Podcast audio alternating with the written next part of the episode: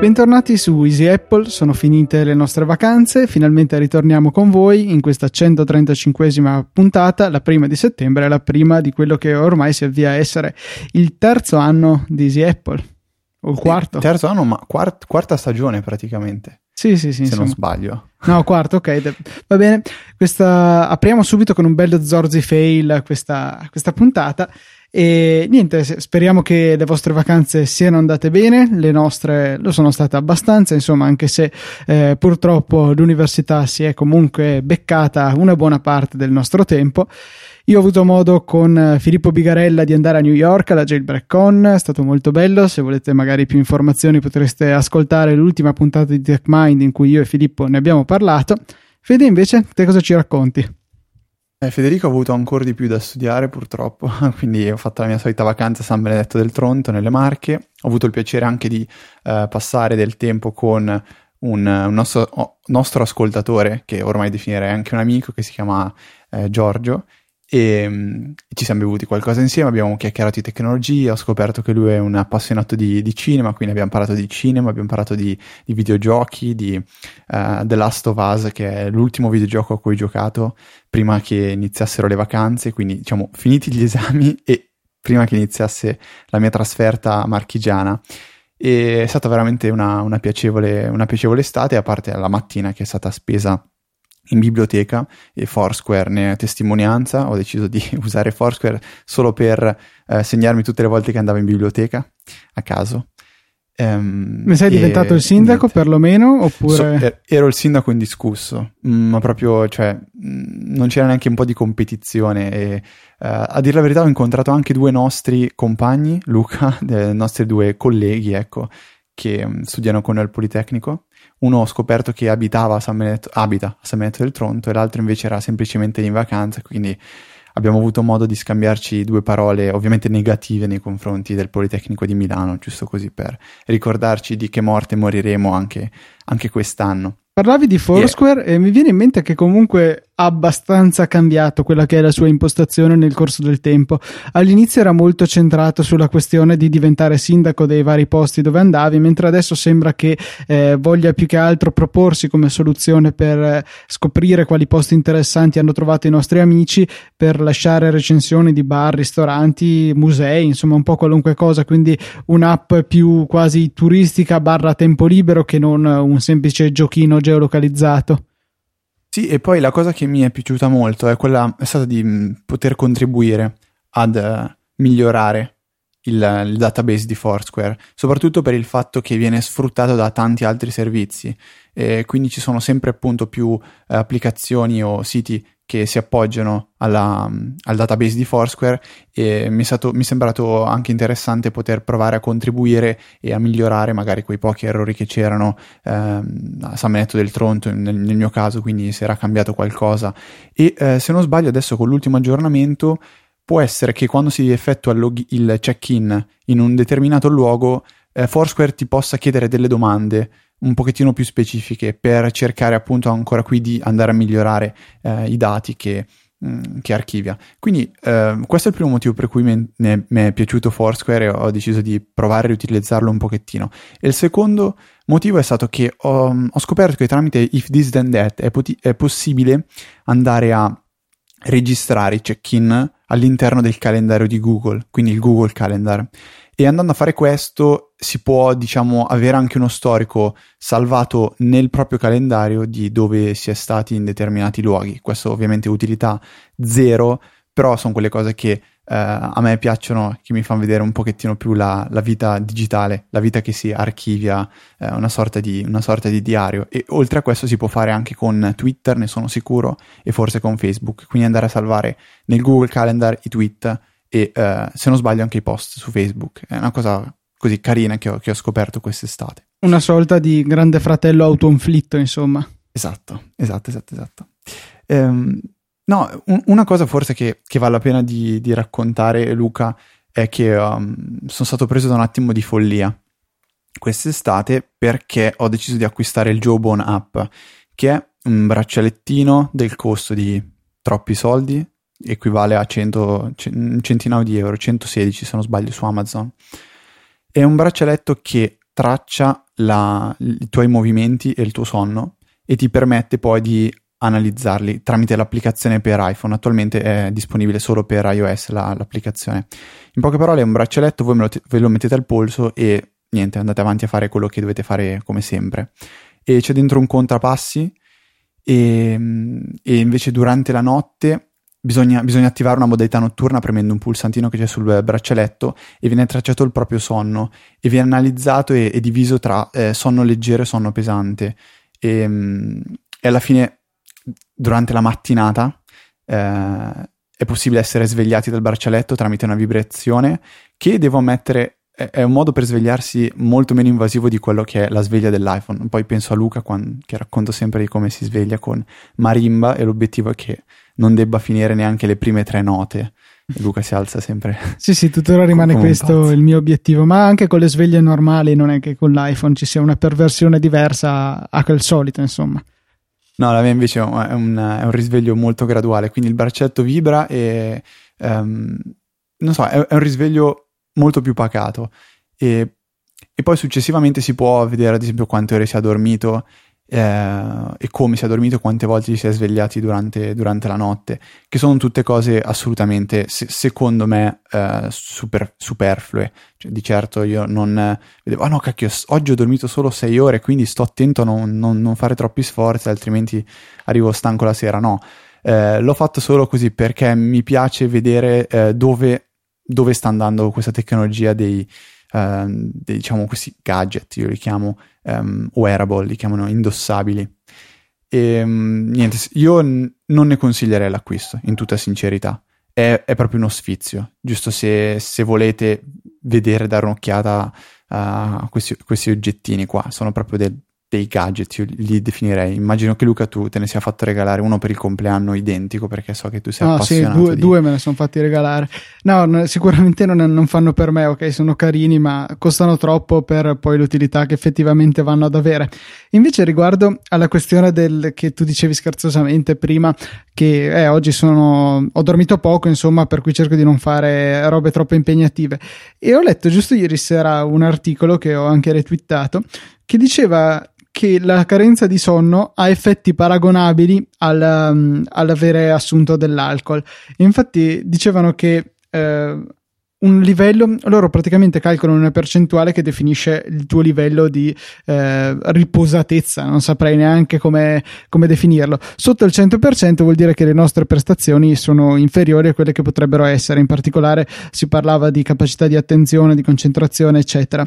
E dicevano che scendere al 70% è equivalente ad avere 0,8 di grado alcolico nel sangue. È abbastanza interessante come cosa, bisognerebbe poi approfondire come si fa a definire questa percentuale.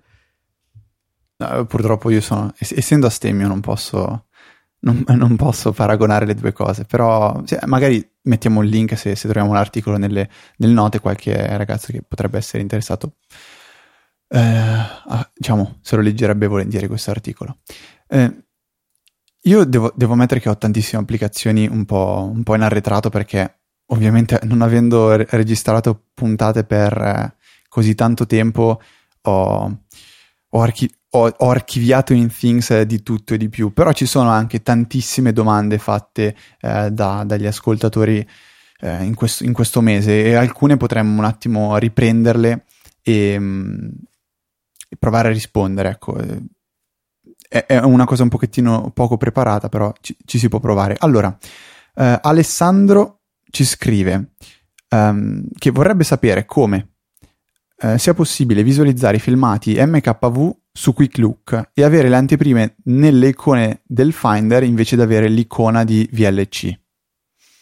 Eh, credo che allora. sia una cosa che si poteva fare con il vecchio caro defunto Perian, ma um, adesso Perian non è più mantenuto e mi pare che funzioni perlomeno male, ecco, con Mountain Lion. Per cui non so come se tu hai una soluzione, ma io non ne conosco. Io conoscevo Perian che eh, era quell'icona coltellino svizzero che si andava a installare nel pannello di preferenze di sistema e permetteva di riprodurre anche altri formati di video. Eh, io più che ti farei una domanda, Alessandro, perché il male, cioè perché ti vuoi fare del male volendo usare QuickTime invece di, o meglio, ah no aspetta, però lui parla di Quick Look. Eh sì. Quick Look niente, no, ok, allora uh, una svista mia. Eh, no, per le anteprime nelle icone del Finder non ho idea, non so cosa intenda perché in teoria si vede, eh, si vede l'anteprima già. No, appunto per gli MKV sì, sì, spesso sì. questo non accade e vedi semplicemente l'icona dell'applicazione assegnata mm. al documento. Beh, eh, io di solito se, metti, se, si mette la locandina o diciamo la, la copertina del video si, si vede quella. Eh, se, eh, Però attento, non sugli M4V o MP4, non sugli eh, M4V. No, su, su, sull'MKV se metti la copertina, cioè premi, premi Command D, selezioni il file Command D e in alto a sinistra gli trascini la locandina. Dovresti vedere la locandina come, come icona sono convinto al 99% di questa cosa. Ora, ho, tro- ho fatto una rapida ricerca su Google scrivendo eh, Quick Look MKV e sono finito su una uh, discussione su imeccanici.org e parlava di un suggerimento, il suggerimento era di scaricare oltre a Perian anche Nice Player, aprire Nice Player, chiuderlo, dopodiché si lancia un comando da terminale e poi è possibile anche cestinare la eh, l'applicazione stessa perché si vede che installerà uno di quegli helper che servono per aiutare appunto ehm, Quick Look a gestire più file. Per esempio, io ne ho uno installato che non mi ricordo assolutamente come si chiama, ma se volete posso cercarlo, che vi permette facendo Quick Look su un uh, file zippato di vederne tutti i contenuti. Vedremo proprio l'albero delle cartelle, è molto comodo. E sì, comunque poi esatto, questo articolo di iMeccanici rimandava a macOS 10 Hints, una, una sezione del sito di Macworld che è molto interessante, tutti questi piccoli suggerimenti. Eh, ve la linko sicuramente nelle note della puntata. Mm, ok, a- aggiungo io, è comunque possibile eh, convertire facilmente gli MKV in M4V tramite iFlix, che è un software che io non smetterò mai di consigliare e tra l'altro eh, lo sviluppatore ha mostrato su Facebook delle foto, eh, uno sneak peek di, di, quello che sarà la, la, la, nuova versione di iFlix. Trovate il link nelle note della, della puntata che potete trovare su easyapple.org slash 135. Ehm, e trovate queste foto di, della nuova versione di iFlix. Eh, la trovate l'applicazione invece nel Mac App Store. Il costo non è contenuto, secondo me sono al, almeno a due cifre eh, gli euro che dovrete versare. Era circa però... 20 euro più o meno, un po' meno probabilmente. Adesso con gli aumenti che ci sono stati con il cambio delle tariffe, più o meno credo che saremo sui 20 euro. Eh, però ne vale assolutamente la pena. Sicuramente.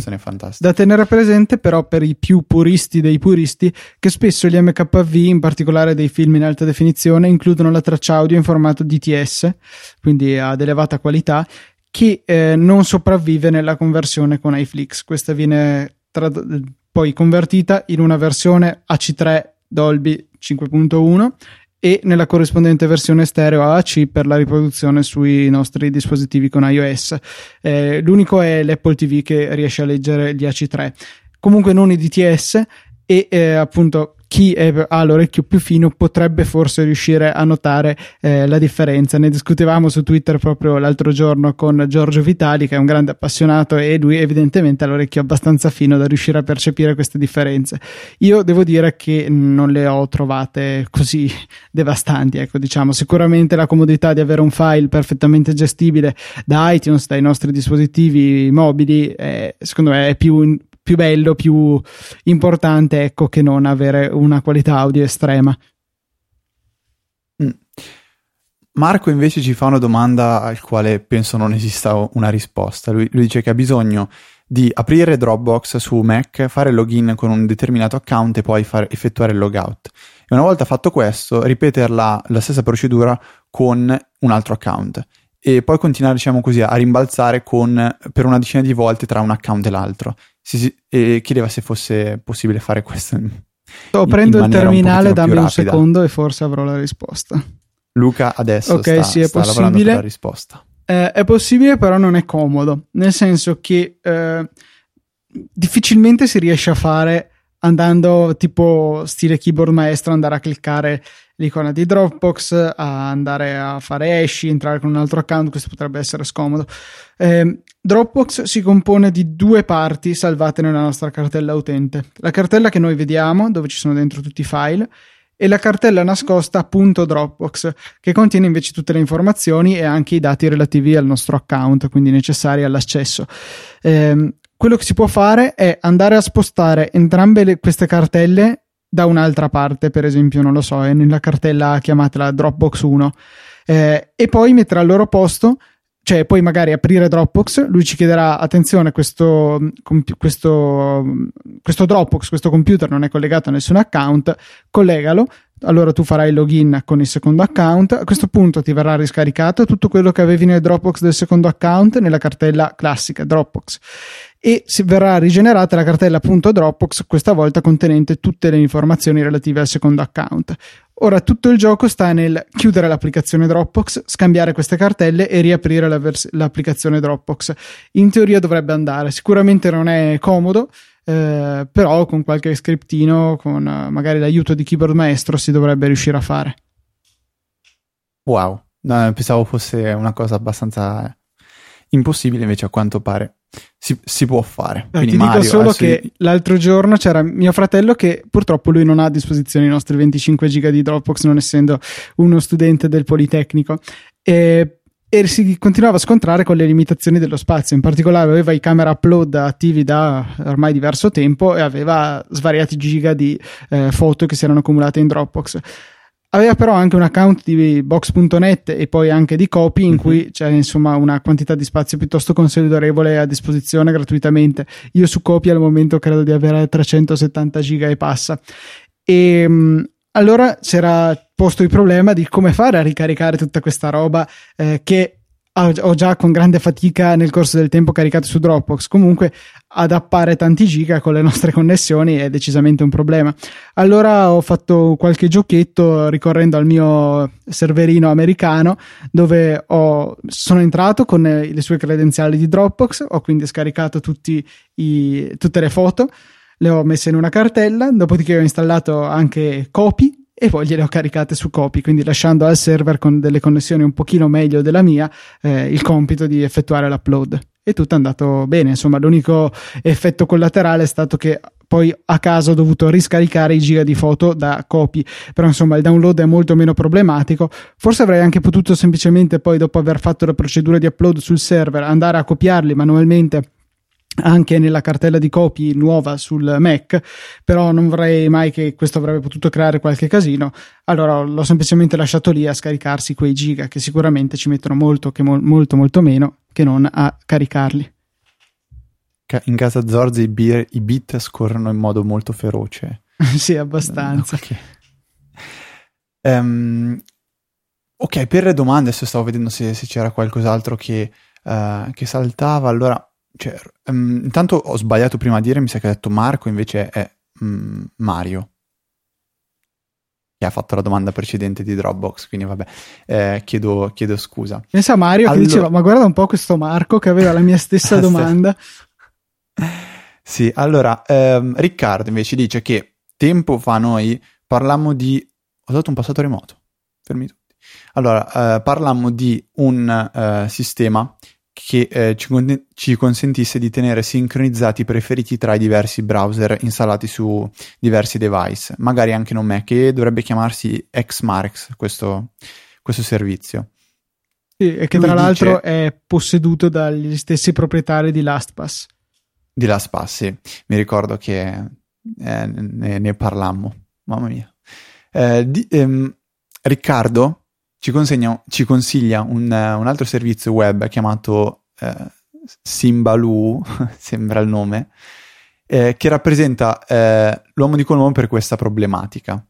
Simbaloo, previo registrazione, ti mette a disposizione una pagina personale organizzata in una o più schede, dove ogni scheda può contenere una cinquantina di quadrati dove puoi inserire in modo semplice e veloce i tuoi preferiti, compresi i feed RSS. Al centro un rettangolo più grande contiene motori di ricerca, eccetera, eccetera.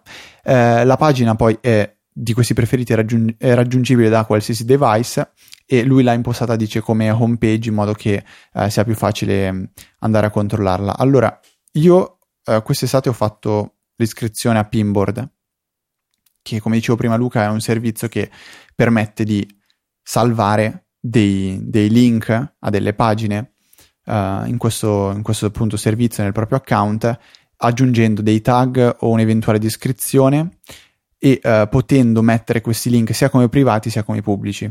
Nasce Pinboard proprio come un servizio di, ehm, di archivio, archiviazione dei, dei, dei, preferiti, diciamo. Quindi, non lo chiamavano qualcosa tipo il sito di link sharing per introversi o una cosa di questo genere? Non, non lo so, mi, mi cogli un po', un po impreparato. Eh, però so che eh, tutto sommato funziona, funziona molto bene anche perché permette di eh, integrarsi con altri servizi eh, tipo Instapaper, Pocket eh, o Twitter, quindi con If This Then That, e andare a salvare un po' tutto quello che si trova all'interno del, del web in questo proprio account e poi trovare tutto molto facilmente.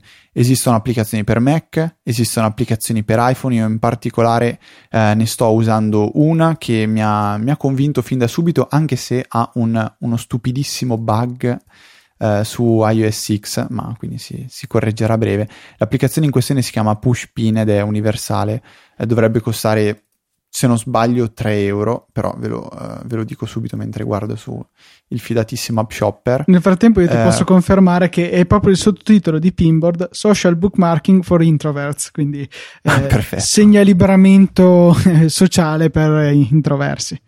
Segnalibramento. No, Pushpin costa, costa un po' di più, costa 8,99 euro, che è una bella mazzata. Eh, devo dire la verità. Um, e, e mi trovo molto bene con questo.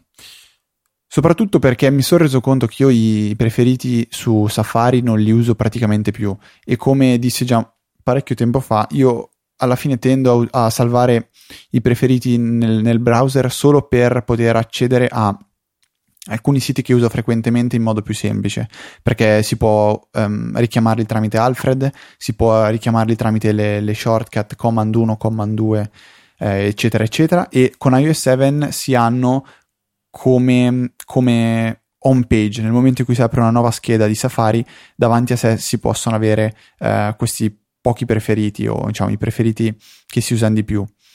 E, ehm, e ho trovato invece in Pushpin, in, non in Pushpin, ma in Pinboard, la soluzione migliore per poter archiviare pagine eh, web che mi siano piaciute particolarmente eh, e cose simili. L'iscrizione è, è, è a pagamento ed è però uh, una, un, un'iscrizione non annuale, cioè una si paga tantum. una volta e stop, è una tantum, esatto. Il prezzo, eh, come diceva Luca, secondo me si aggira intorno alla decina Era 10 di dollari, sì, 10 dollari 10 e dollari, centesimo. Quindi. Ok. E questo mi è piaciuto molto. Um, come domande abbiamo più o meno finito. Bene, direi che e... qui si può concludere tranquillamente la puntata. No, Dici beh. davvero di chiudere la puntata? ehm, io, ah, io volevo chiederti un paio di cose riguardo Vai. a Pinboard, perché sì. sinceramente non ne capisco tanto l'uso. Perché mi sembra di capire che non si ponga un po' tipo eh, Xmarks come un servizio di sincronizzazione tra i tuoi browser, ma più che altro per archiviare a lungo termine le pagine. Ma non è un po' quello che potresti già fare con Evernote? No, attenzione, attenzione. Pinboard ha un account a pagamento e un account a pagamento tipo premium che eh, richiede un pagamento annuale, una sottoscrizione annuale e questa permette di salvare offline le pagine web che eh, si salvano. Quindi viene creata una copia sui server di Pinboard della pagina che tu hai richiesto, eh, di cui hai richiesto il salvataggio, in modo che questa sia sempre presente anche nel momento in cui dovesse essere rimossa dal, da, diciamo, la fonte dovesse essere rimossa. Questo non è quello che mi è servito a me. Io non ho assolutamente fatto questo. C'è chi, c'è chi lo usa, ma a me non è, non è interessato neanche un po'. A me semplicemente piace l'idea di poter andare lì dentro a cercare una qualsiasi cosa che io abbia visto nel web e mi sia piaciuta. Che sia un video di YouTube, che sia un articolo su Instapaper, che sia un tweet che ho stellinato, che sia un link a cui ho messo mi piace su, su Facebook eh, c'è praticamente quasi, quasi, tutto. Insomma, una sorta di, dell'applicazione Favs, però più pompata. Sì, eh, diciamo, diciamo, di sì. È, è una, una, sorta di Favs un pochettino più pompata. E, e tra l'altro con, diciamo, su, su Mac funziona molto bene perché esiste, esiste sia un'estensione per Safari sia un bookmarklet che permette di aggiungere velocemente una nuova pagina e Favs invece non ha questo tipo di funzionalità perché si appoggia solo ad altri servizi tipo Twitter o Instapaper o cose simili. Quindi se trovi una pagina che ti piace navigando nel web non puoi salvarla e ritrovarla con Favs, mentre con Pinboard è come se realmente l'aggiungessi ai preferiti. E funziona anche su Safari per, io- per iOS. Mi, mi, è, mi, ha convinto molto, per adesso lo sto usando, quelle volte che ho dovuto ricercare qualcosina eh, l'ho, l'ho, ritrovato in fretta tramite, tramite Pinboard. Sì, è vedo che però importare... il tuo uso corrisponde abbastanza con quello che faccio io di Evernote. Alla fine eh, mi salvo le pagine che mi interessano e poi sì, posso usare Favs o altri metodi per accedere ai miei preferiti, ma potrei magari eh, usare If This Then That che vada eh, a creare una, una, nota o più di una nota inter- integrandosi con gli altri servizi quali per esempio Twitter, Pocket eccetera per ottenere un servizio molto simile. Sì, eh, sì, sì, assolutamente vero. Eh, ri- ritorna quella, quella um, no conflitto, ma eh, diciamo differenza tra me dove tu cerchi di concentrare tutto in, in qualcosa, a me invece piace avere uh, elementi distinti per, per, fare diverse, per svolgere diverse funzionalità. Si può fare assolutamente tutto tramite Evernote, il risultato sarà leggermente diverso. Sì, è un po' una soluzione più fai può... da te, però comunque dai. Esatto. Esatto. Per chi come eh, me ha il braccino corto e non vuole investire quei 10 dollari in, fab, in um, pinboard, potrebbe essere una soluzione interessante. Sì, assolutamente. Fino a sì, quando dopodomani eh, If This Then That non chiuderà perché non ha più soldi e a quel punto saremo tutti fregati. Eh, esatto, quello, quello, ovviamente è la cosa peggiore. Um, ho, ho invece Vabbè, a proposito di, di, di, di, archiviazione, finisco con l'ultima cosa.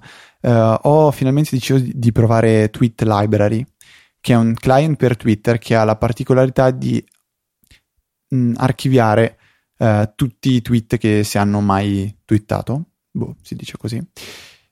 E, um, è quello che usa tantissimo Federico Viticci per andare a ritrovare un po' tutto quello che ha twittato nel corso dei, dei secoli e dei secoli. E ce n'è da, um, da, da parte di Federico, direi che eh, conosco poche sì. persone che usano Twitter quanto lo usa lui, per cui sicuramente sì. il suo archivio sarà piuttosto corposo. Allora, devo dire che um, come applicazione a primo impatto lascia un pochettino a desiderare perché ha tutta un'interfaccia che sembra uh, completamente stock, non c'è niente di personalizzato e non è assolutamente piacevole da vedere. Come client Twitter funziona così e così. Ha dalla sua um, il fatto di essere, vabbè, universale, quindi di poter avere l'applicazione sia su iPhone sia su iPad. E uh, quella cosa che però deve fare realmente bene, la fa bene. E quindi permette di andare alla ricerca di tweet che magari si è scritto tre anni fa e andare a trovarli e rivederli. E ehm, io ci ho speso un po' di tempo ad andare a riguardare quello che scrivevo tipo tre anni fa o magari quando stavamo lanciando uh, Easy Podcast che il cui anniversario ricorre il 19 settembre, quindi manca veramente poco. E, Così ehm, presto? No, dai, sarà stato ottobre sì, almeno o novembre. No, mi ricordo, mi ricordo l'hashtag che era EP 19. Ah, ma ok, sì, sì, Easy Podcast, no, pensavo Easy Apple, hai ragione, scusa. No, no, no, Easy Podcast. Easy Podcast è nato il 19 settembre del 2012, quindi tra poco ci sarà un anno e, e niente, non faremo niente per quell'anno lì. um, e mi spiace che Twitter Library, secondo me, abbia un costo così elevato, che è giustificato dal fatto che è un'applicazione che in pochi acquisterebbero, nel senso che non tutti hanno la necessità o la voglia di andarsi a rivedere i tweet uh, così, cioè, diciamo i tweet passati. Uh, al lato negativo però che magari c'è qualcuno che, a, cui, a cui piacerebbe fare questo, ma vedendo i 7 euro rimane un pochettino uh, perplesso, magari si, si, blocca di fronte a questa, questa barriera. Um, io avrei abbassato leggermente il prezzo, avrei messo 3 euro, che comunque è un prezzo elevato per essere un'applicazione per iOS, però permette, cioè la, la rende un pochettino più accessibile anche a un'utenza meno, meno geek. Um, non lo so, questo, questo, è un po' il mio parere. Adesso la, la, la, la questione sul costo delle applicazioni per iOS è, è, è, molto delicata. Io, soprattutto quando si parla di giochi, adesso vedo che deve uscire la PlayStation 4, l'Xbox One e i videogiochi avranno ancora dei costi spropositati, cioè io vedo che su Amazon si trovano i giochi a non meno di 70 euro. Sì, quello è più o meno il costo, mi sembra, per un gioco appena uscito. Io, io mi ricordavo giochi belli che costavano 60, ai primi tempi 50, adesso 70. Secondo me è veramente, cioè riguardo questa questione dei costi, ho letto un articolo che parlava di, di come mh, l'Xbox One facendo quei passi indietro che ha fatto, quindi andando incontro a quelle che erano le lamentele degli utenti e eh, andando a diventare un prodotto che non era così eh, innovativo eh, come quello che era in, in partenza, andato a penalizzare un po' tutti, cioè l'Xbox One inizialmente permetteva eh, il discorso di acquistare giochi online e poi rivenderli uh, e cose simili, che avrebbe permesso alle software house di dire perfetto, possiamo a questo punto abbassare leggermente i prezzi dei giochi perché i, nos- i soldi che verranno in tasca a noi non saranno soltanto um, quelli che ci darà il primo acquirente. Nel senso, attualmente se uno compra un gioco fisico, io lo pago 70 euro, poi se me lo rivendo ad altre persone, i soldi me li prendo soltanto io. Mentre col discorso della compravendita digitale, quella solo online, da quel che ho capito, eh, le software house avrebbero preso una percentuale anche sulle, sulla vendita di giochi, tra virgolette, usati. Ehm, e, e, questo è andato tutto a morire per, per, le lamentele che sono nate a seguito della presentazione della prima Xbox One, visto che adesso praticamente è, è un Xbox One 2.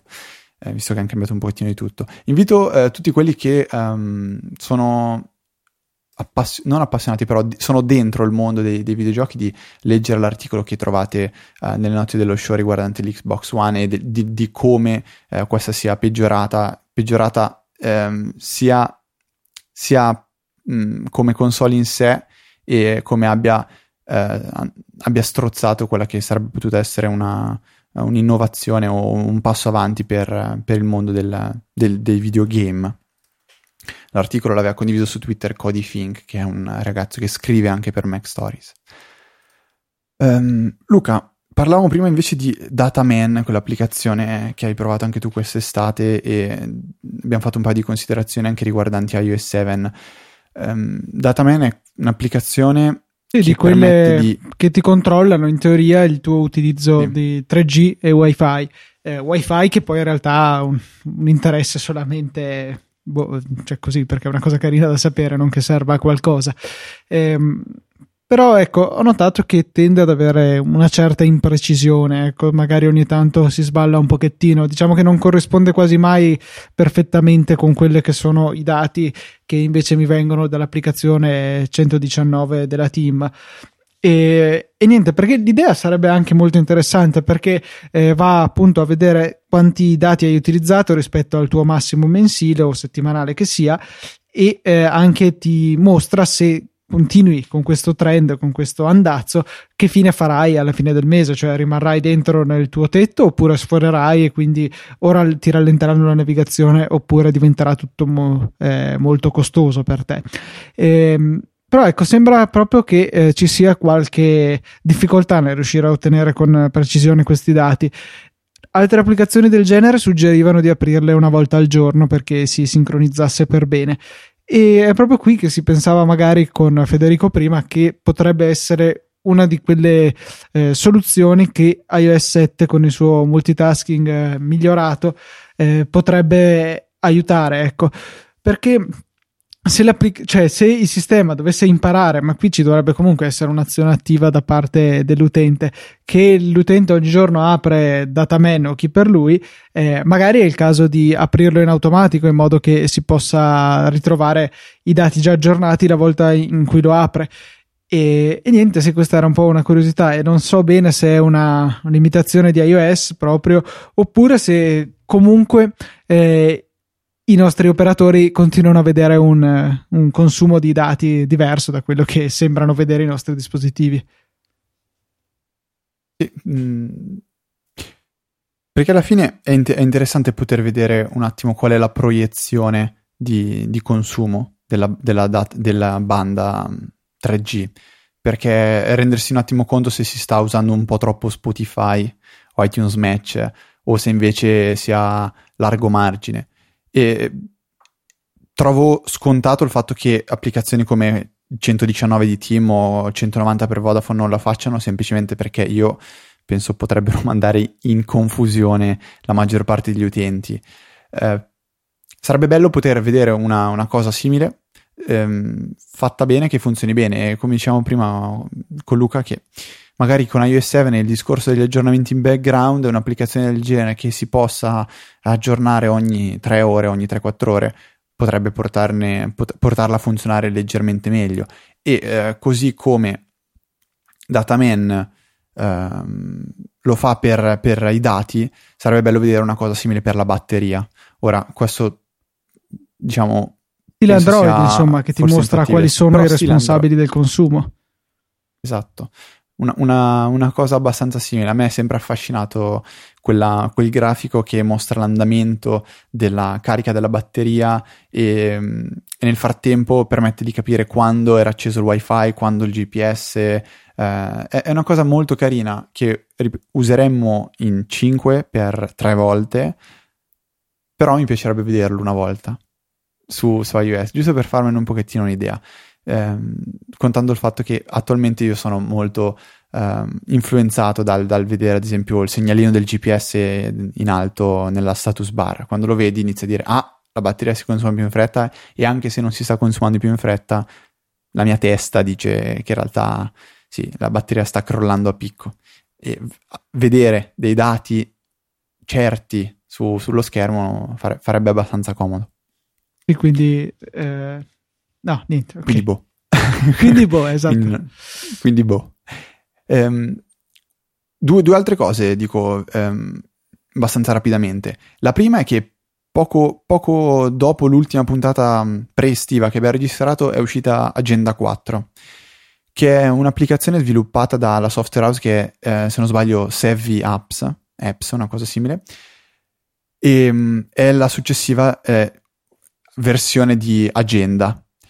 Questa, questa versione mi, mi, è piaciuta molto, mi è piaciuta tantissimo una cosa in particolare. È integrata con Fantastical in modo tale che nel momento in cui si vada a comporre un nuovo evento, eh, viene richiamato Fantastical tramite gli X-callback eh, URL, si apre Fantastical, si crea l'evento e una volta confermata la creazione, si viene riportati ad agenda. Eh, l'applicazione in sé ha quattro viste principali. La prima è quella annuale, quindi fa vedere i mesi in piccolo per avere una proiezione a lungo termine di, dei, del tempo che è a seguire. C'è una vista giornaliera che è possibile visionare in due modi, quella sul, il, con il dettaglio specifico del giorno oppure con una vista mensile e in basso um, il dettaglio del giorno. Sono due viste mm, complementari e facilmente accessibili l'una all'altra. Eh, e poi c'è la vista classica, quella con gli eventi uno, uno in, se- in, successione all'altro, con, che è la stessa che praticamente offre, um, offre quella di iOS. L'applicazione secondo me è veramente molto valida e uh, se siete dei grandi fan di Fantastical, ma non vi piace l'applicazione in sé, cioè a me non piace come mostra gli eventi Fantastical, eh, nonostante continui a usare l'inserimento tramite il linguaggio naturale. Agenda 4 è un ottimo compromesso, è un ottimo ponte di collegamento tra eh, un'applicazione che faccia vedere gli impegni eh, in modo organizzato e la possibilità di creare eh, nuovi eventi tramite realmente Fantastical, quindi non è un linguaggio che si ispira, è si, proprio si utilizza Fantastical. Agenda 4 ha un costo anche molto, eh, molto contenuto. L'altra applicazione invece che ho scoperto quest'estate è stata uh, ReceptMate, che è un'applicazione per salvare gli scontrini su Evernote. Io ho sempre usato Scanner Pro di Riddle e mi sono trovato sempre uh, molto bene. Eh, ho scelto di, di passare receptivamente per il semplice motivo che è più veloce. È molto più veloce. Nel momento in cui si lancia l'applicazione c'è già la fotocamera aperta, eh, scattata la foto viene effettuato il riconoscimento dei bordi e oserei dire che è quasi migliore di quello di Scanner Pro perché ho provato a fare foto con lo scontrino in mano tutto spiegazzato e i bordi venivano riconosciuti all'istante e ha una funzione molto carina. Una volta che ehm, si, è, si è dato l'ok alla foto, quindi si è scelta la foto da utilizzare, è possibile evidenziare col dito il totale dello scontrino. E questo viene salvato tra i metadati del, della nota in Evernote. E l'applicazione poi potrà eh, vi, vi, farà vedere il conteggio totale dei soldi che avete speso ad esempio in, quella, in quel mese e, e, niente funziona bene è integrata con Evernote scegliete voi il taccuino in cui salvare le, le vostre, i vostri scontrini e io consiglio di è un'ultima cosa che aggiungo, consiglio di tenere applicazioni di questo tipo fuori dalle cartelle. Eh, per un semplice motivo che se stanno nelle cartelle è molto più, più probabile che vi dimenticate di usarle, così come Foursquare. Fate un esperimento, mettete Foursquare in home, in home page o comunque nella seconda pagina fuori da una cartella per una settimana. Poi mettetela in una cartella e passata l'altra settimana provate a fare un bilancio di quante volte in meno avete utilizzato Foursquare. Perché nel momento in cui un'applicazione va in una cartella, secondo me viene completamente sommersa da, da, qualsiasi altra cosa e vi dimenticherete di usarla. Forse, forse, è un bene. Non so, Luca, questa cosa. No, io non ci faccio. Cioè, mh, mm, boh, forse è vero che uso le, le due applicazioni che uso di più. Eh, sono Tweetbot e Facebook, ma è anche vero che di fianco a queste applicazioni ce ne sono altre, quali ad esempio Note che uso molto meno, Reader che uso molto meno. Per cui secondo me non è poi così tanto influente eh, l'averle in una cartella o meno. Guarda, io, io quando usavo Moneybook mh, mm, mi sono reso conto che eh, ho fatto un periodo a tenerlo dentro una cartella e molte volte mi dimenticavo di segnare quando facevo delle spese con la carta. Tenendola fuori dal, da, da, una cartella è molto probabile che un, prendi in mano l'iPhone, lo sblocchi e scorri una cartella e noti l'icona subito. Ed è già lì pronta e quindi dici ah sì è vero devo segnarmi questa cosa qua. Quindi diciamo che il discorso vale con applicazioni di questo tipo che mh, mm, devi, devi, ricordarti di usare ovviamente poi Facebook e, e Twitter uno le va a cercare di, di suo però mm, boh, io mi, cioè, non so dipende proprio da comunque quanta voglia hai di usare l'applicazione perché per dire io ho provato a usare Day One ci sono riuscito per eh, dieci giorni e poi mi sono stufato anche se mi arrivava la push tutte le sere scrivi scrivi ma mi sono stufato non mm-hmm. ho mai voglia di scrivere neanche una parola eh, per cui Quello è assolutamente vero non, non, secondo me non, posiz- cioè dipende proprio da quanta voglia hai di usare l'applicazione. Eh, posizione non è un problema, se vuoi usarla vai a raccoglierla anche nella cartella più remota del mondo e, e anche se l'applicazione stessa ti disturba per eh, chiederti di aprirla, in ogni caso se non hai voglia non lo fai. Sì, guarda, io, ehm, non vorrei insistere, però in questo caso proprio mi sto riferendo a quando tu devi usare un'applicazione, cioè se tu dici, cavolo, gli scontrini della carta di credito, devo tenerli su Evernote perché devo averli lì perché mi servono nel momento in cui li ho bisogno, uh, vale la pena avere diciamo, l'iPhone che ti, ti, aiuti a ricordarti di usare questa cosa qua.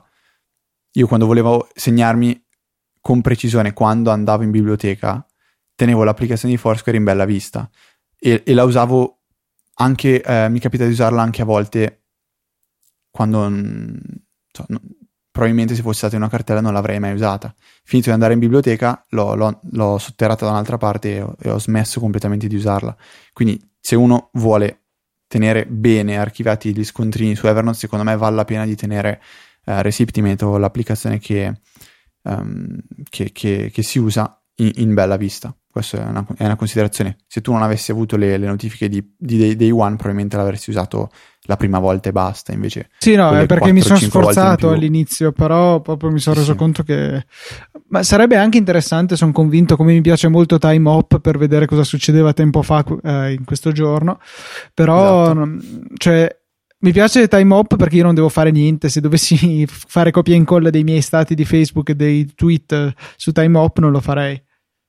Tu Time Hop usi le notifiche o la tieni in bella vista? Ho le oh. notifiche, ma mi rendo conto che lo, pur essendo chiusa in una cartella nella seconda pagina, tutte le mattine vado a vederla eh, senza che arrivi la notifica, anche se ce l'ho Fantastico. attive.